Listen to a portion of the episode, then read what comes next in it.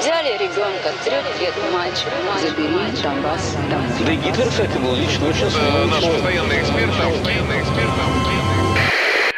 Русский фейк. Иди на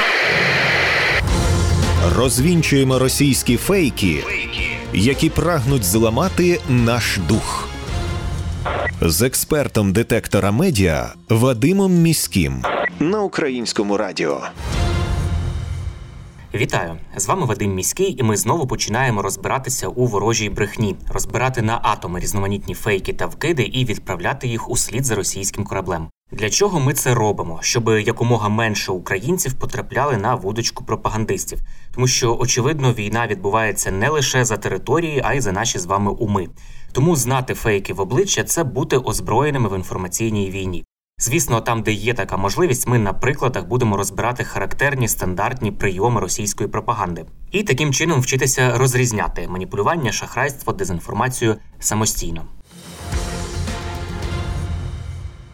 Мешканці Херсона отримують смс-повідомлення про те, що Збройні сили України, начебто, готують масовані удари по місту.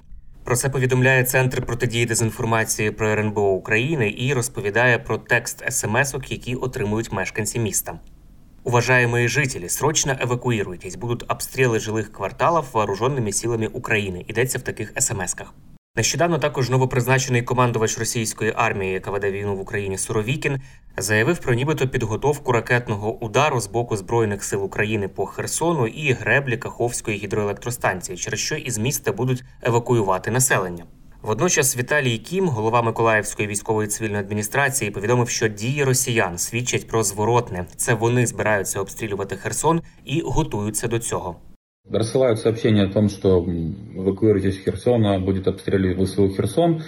Ну, зная русскую тактику и зная еще, что они копают укрепления там в районе Чуплынки, подствольную артиллерию в аккурат, чтобы бить по Херсону, у меня ощущение, что русские готовятся бить по Херсону, к сожалению. Центр протидії дезінформації при РНБО України застерігає. Ця дезінформація про обстріли Херсона з боку збройних сил України спрямована на те, щоб посіяти паніку і депортувати під виглядом евакуації якомога більше українців.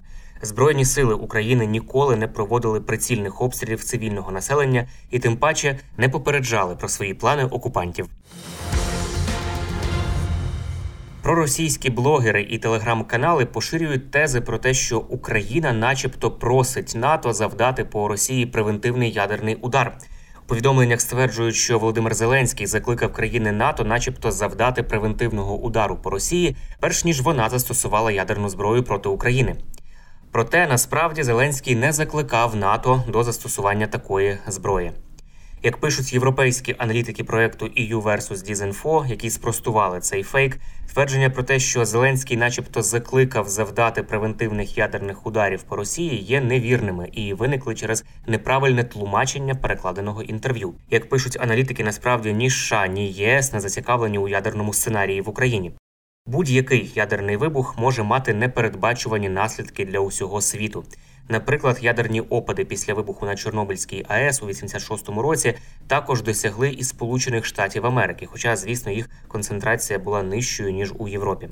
Натомість Росія постійно натякає на можливість застосування нею ядерної зброї у війні, і контрнаступ України, який спрямований на повернення наших територій, породив нову хвилю ядерного шантажу із боку Росії. Але це саме Росія намагається тримати міжнародну спільноту в напрузі своїми суперечливими заявами про застосування ядерної зброї. Телеграм-канали, звісно ж, проросійські, вибухнули новою хвилею фейкових звинувачень на адресу Володимира Зеленського. Кажуть, що український президент, начебто, опублікував свою нову книгу із назвою Моя боротьба. Намалювали і фейкову фотографію цієї фейкової книги. Стилістично обгортка нагадує книгу Адольфа Гітлера Майн Кампф. Ми розібралися у цій ситуації і з'ясували, що це звичайнісінький фейк. Книги Володимира Зеленського із такою назвою просто не існує.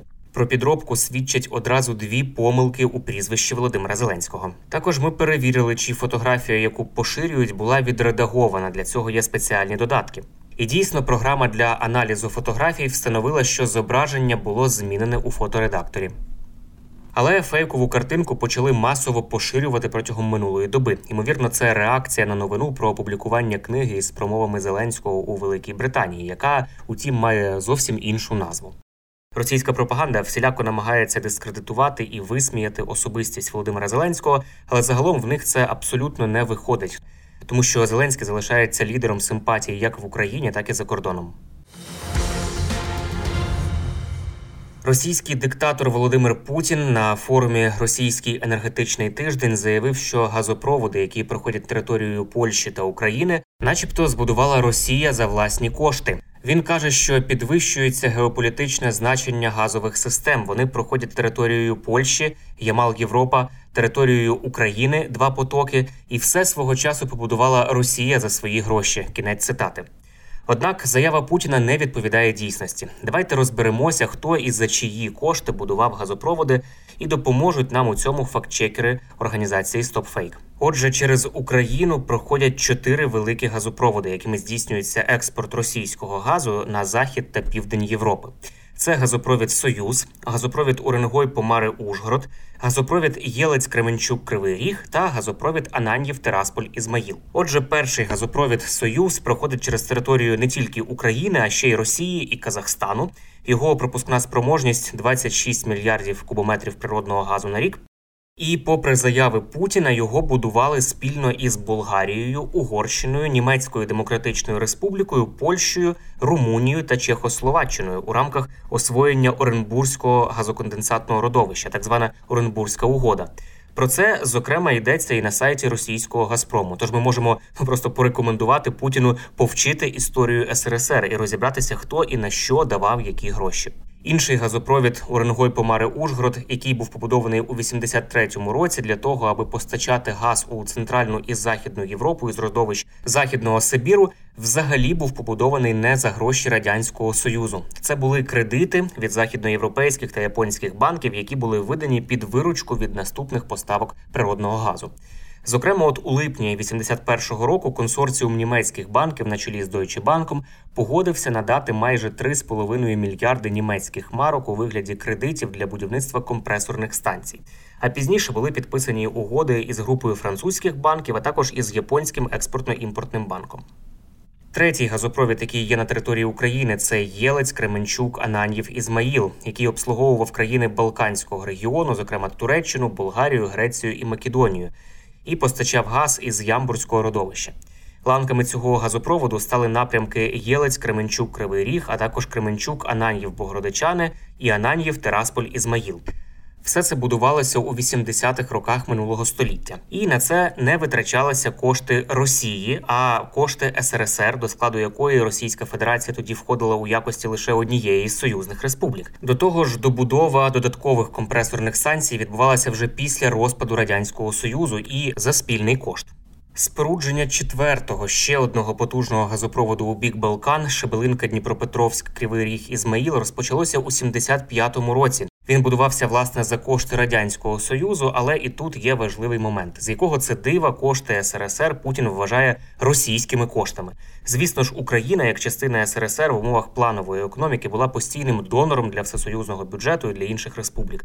Тому говорити, що нам зробили росіяни тут якусь послугу, це некоректно. Але для Путіна ця тактика є вже звичною. Ми вже звикли до цього. Він все намагається приписати з якогось дива Росії.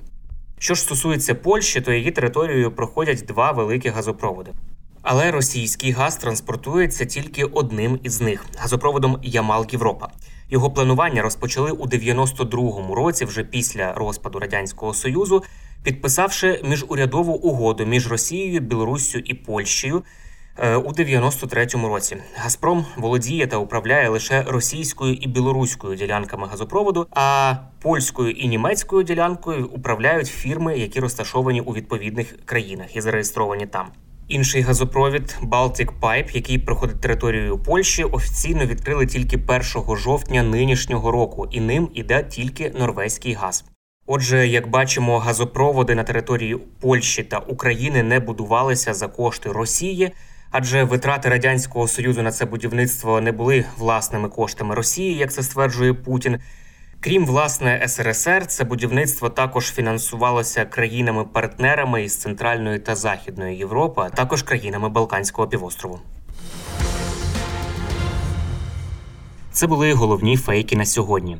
Насамкінець нагадую, що не варто довіряти різного роду чуткам і пліткам.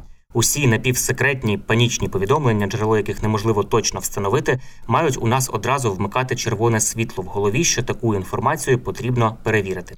Як правило, за такими неконкретними джерелами та емоційним панічним викладом ховаються інформаційно-психологічні операції ворога, який прагне нас деморалізувати.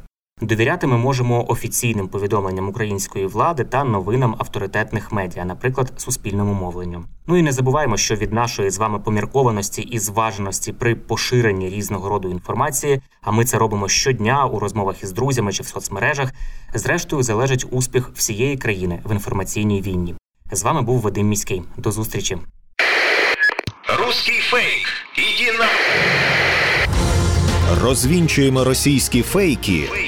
Які прагнуть зламати наш дух. З експертом детектора медіа Вадимом Міським на українському радіо.